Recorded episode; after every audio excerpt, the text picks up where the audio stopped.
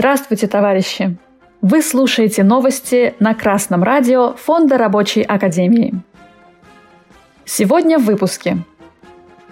Центробанк назвал происходящее в российской экономике кризисом, сравнимым с 90-ми годами.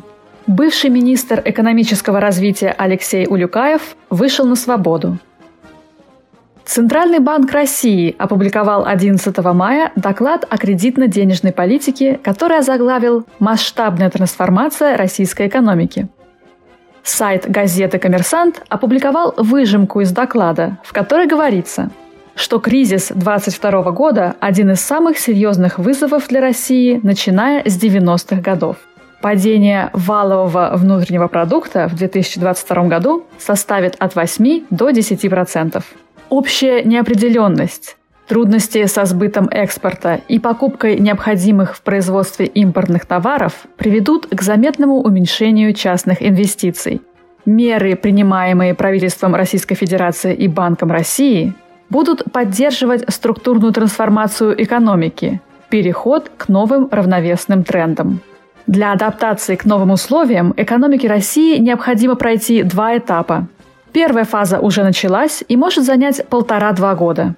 В этот период Центральный банк будет поддерживать стабильность цен. Вторая фаза начнется сразу после первой. В этот период начнется стабилизация экономики. По оценке ЦБ, экономика России пройдет большую часть пути адаптации к середине 2023 года. По прогнозу регулятора, Темпы роста ВВП по итогам 2023 года могут быть на уровне от 0 до 3%. В 2024 году рост ВВП, согласно прогнозу, составит 2,5-3,5%. Если перевести этот поток общих фраз на язык родных осин, то фактически сказано, что экономику России ждут тяжелые времена – Существующая ныне экономика основана в значительной мере на экспорте сырья и товаров низкого передела – зерна, сырой нефти, газа. И поскольку Запад отказывается покупать это и продавать нам взамен необходимую нам высокотехнологичную продукцию, то нужно как-то адаптировать экономику к новым условиям, найти новых покупателей и продавцов, уравновесить тренды – Почему они это называют структурной трансформацией, если явно не собираются менять структуру экономики, непонятно. Зато понятно другое. Полтора года Центробанк обещает сдерживать рост цен. А потом, как хотите, теоретически, по их теории, кризис должен миновать сам собой.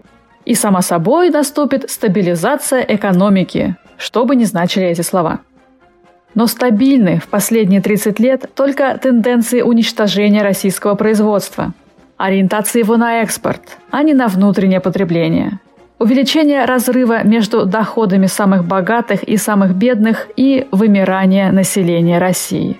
То есть экономика стабилизируется в том смысле, что восстановит эти тенденции. Сначала будет тяжело, а потом все стабилизируется, и богатые будут богатеть, а бедные беднеть и вымирать прежними темпами. Следующая новость отлично иллюстрирует это общее направление действий господствующего в России класса. Бывший министр экономического развития Алексей Улюкаев утром в четверг, 12 мая, вышел на свободу из колонии ИК-1 Тверской области, сообщает ТАСС. Напомним, что Улюкаева задержали в ноябре 2016 года. Он стал первым в современной России задержанным министром федерального правительства.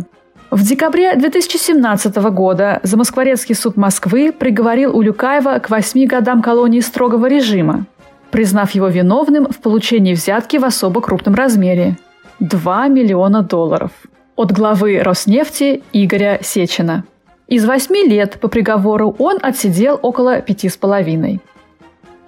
Буржуазный суд удовлетворил ходатайство Улюкаева о досрочном освобождении.